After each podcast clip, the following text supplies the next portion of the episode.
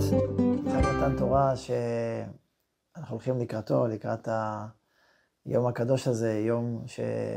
היום הזה שגרם שעם ישראל קיבל אה, תורה והתעטר בעטרות המיוחדות לו. כתוב בגמרא המפורסמת, מסכת שבת, דרש רבי סימאי, בשעה שהקדימו ישראל נעשה לנשמע, באו שישים ריבום של מלאכי השרת לכל אחד ואחד מישראל וקשרו לו שני כתרים. אחד כנגד נעשה ואחד כנגד נשמע. אנחנו רואים פה שיש מושג שנקרא כתר. כתר על הראש, שני כתרים שעם ישראל קיבל במתן תורה. המושג הזה של כתר תורה הוא מושג שמופיע גם בגמרא ביומא. הגמרא אומרת ככה, בשלוש כתרים נכתרו ישראל. כתר תורה וכתר כהונה וכתר מלכות. הגמרא ביומא בדף ע"ב עמוד ב'. יש מושג שנקרא כתר תורה. מה, מה המשמעות של זה? מה פירוש כתר תורה? מה, מה המשמעות שעם ישראל זכה לשני כתרים במעמד הר סיני?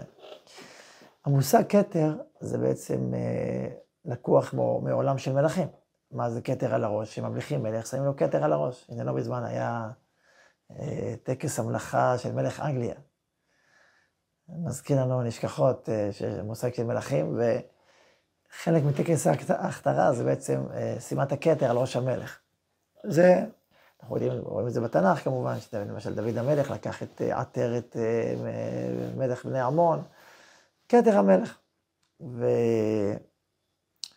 והכתר הוא בעצם מבטא את הכוח של השלטון של המלך. עכשיו, המלך שולט קודם כל בזה שמה שהוא אומר נעשה. הוא אומר, תבנו בניינים. הורדוס בנה מפעלי בנייה עצומים, במצדה ובאורדיון. זה עבודה ענקית. להביא אבנים, לבנות בניינים, לבנות מנהרות. מלך אומר ונעשה רצונו, זה בעצם המשמעות של מלך, שהוא פועל במציאות, הוא מוביל את המציאות. וככל שהמלך גדול יותר, כך יש לו השפעה רחבה יותר, ומשמעותית יותר, ויותר זמן, ויותר אנשים. זה מלך מסב אדם, מלך רגיל. מה זה לפי זה כתר תורה? מה, מה המשמעות של הובלת המציאות שיש בעקבות החיבור לתורה, בעקבות מתן תורה? אלא שגם מי שלומד תורה ועוסק בתורה, אה, קודם כל מוביל את המציאות, מתחיל של המציאות שלו. התורה מובילה את חייו, והוא נוהג את מעשיו על פי תורה. זאת אומרת, כשהוא לומד תורה, לומד הלכה, לומד אמונה, מתחבר אל התורה, התורה מוליכה אותו. ברגע שהתורה מוליכה אותו, יש לו את הכתר, כתר תורה. התורה מולכת. בהמשך, אז אה, אם הוא נגיד פוסק הלכות, תלמיד חכם שיש לו זוכה לכתר תורה ברמה גבוהה, שהוא זוכה ככלל לכתר תורה, פוסק הלכות, פוסק הלכות או מדריך הדרכות אה, רוחניות, ושומעים לו. ככל שהלכה כמותו, המושג הלכה זה מושג של מלכות.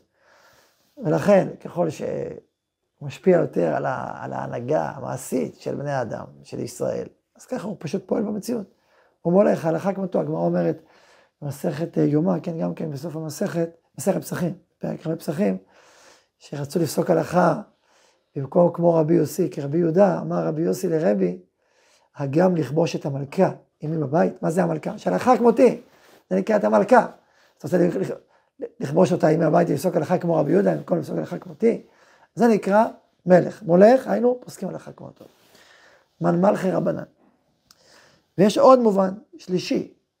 המשנה אומרת במסכת אה, אבות, בפרק ו', שמי שעוסק בתורה לשמה נותנת לו מלכות וממשלה. אז קודם כל זה כפשוטו. אנחנו רואים תלמידי חיים גדולים, משפיעים על ממשלות, מורידים ממשלות, מעלים ממשלות.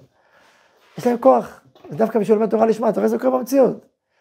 מתייעצים איתו ואיתו, בסוף מתכנסים לאיזה מועצת גדולי התורה, לאיזה רב גדול מפה ומשם ומשם ומשם, וזה משפיע על המלכות באופן, בפועל ממש, נותנת לו מלכות וממשלה. אז לא, לא מבינים איך זה קורה, אבל זה קורה, בגלל שהאדם הזה למד תורה לשמה. להתחבר אל התורה, וכשהוא מדבר דברי התורה, הוא מדבר מכוח התורה. אז זה בין השומעים לו, וזה פועל במציאות. נותנת לו מלכות הממשלה. אבל יתרה מכל מה שאמרנו עכשיו. מלכות הכוונה היא בעולם הפנימי. מלך, בשר ודם, יכול לפעול על המרחב החיצוני של בני אדם. תבנו בניינים, אל תעשו את זה, תעשו את זה. הוא לא יכול למלוך על המרחב הפנימי של בני אדם, זה תלוי בבן אדם, זה נסתר, זה פנימי. העבד יכול לשנוא את המלך ולעשות מה שהוא אומר. הוא יכול בתוך תוכו, שכל הפנימי שלו בדיוק הפוך מהמלך, אבל לעשות מה שהמלך אומר.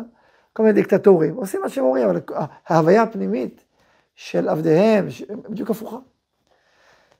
מלכות התורה בעומקה היא תיקון המציאות הפנימית, היא השפעה רוחנית על אנשים. היא השפעה, השפעת התורה באמת היא שינוי ערכים פנימי, וכל כל, כל, כל אדם בעצמו, כל שינוי הערכים שבו, אחרי זה בזולתו. העולם הפנימי שלהם משתנה, או התפיסה הפנימית, הרוחנית, הרצונית, השורשים הכי עמוקים של ההוויה שלהם משתנים, לזה הם פועלים. כל מי שיש בו יראת שם דבריו נשמעים במובן הכי פנימי של המושג הזה.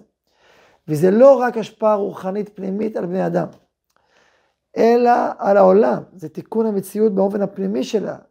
זה נקרא שזה פועל בעולמות העליונים של העולם, הפנימיים ביותר, השורשיים ביותר.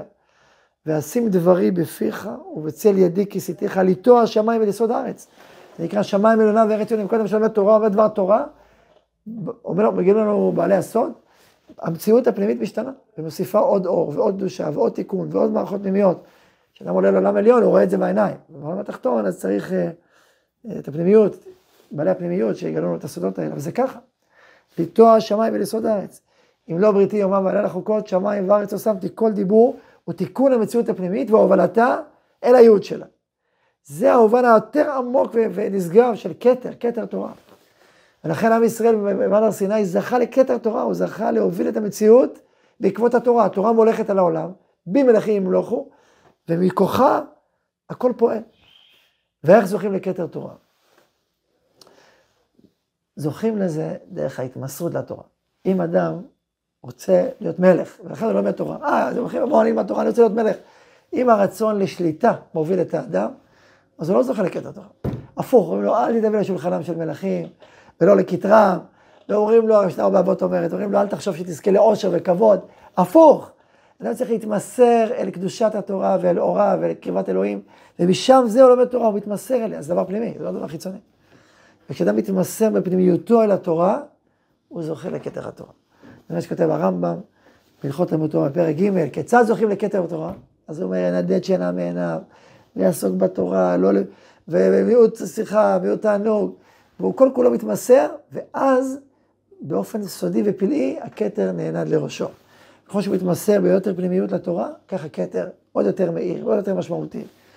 ובאמת זה שייך לכל אחד בישראל, כל אחד בישראל שעוסק בתורה, לכל אחד בישראל יש שייכות לתורה, הוא חייב להגות בתורה ימיו ולילה, הוא מקבל תורה במעמד הר סיני.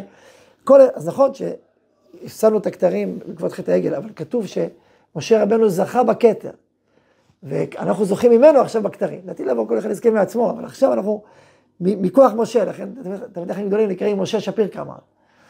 אז מכוח משה אנחנו זוכים לכתרים, בסדר?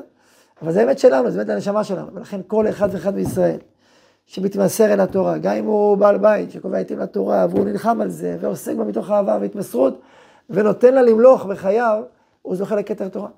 ועוד יותר ועוד יותר תלמידי חכמים, שמתמסרים את כל ימי ולותיהם לתורה, וזה עיקר שעשועיהם, וכל כוחם יונק ממנה, אז זוכים לכתר תורה גדול ונשגב, ויהי רצון שנזכה, שנזכה כל אחד ואחד מאיתנו נזכה לכתר תורה בהתמסרות הפנימית אליה, ותלמידי חכמים עוד יותר, וישראל בכלל, עם ישראל בכלל, אה, אה, יזכה שהתורה תאיר את חייו ותרומם את רוחו, ולהתמסר אליה באהבה גדולה, ומתוך זה, באהבה ויראה גדולה, ומתוך זה הכתר הזה יונח על ראש ישראל בעולם, וככה אה, יאיר את, יאיר את המציאות כולה, והלכו גויים רבים ואמרו, לכו נעלה אל הר בית השם, כי מציון תצא תורה, ודבר השם בירושלים.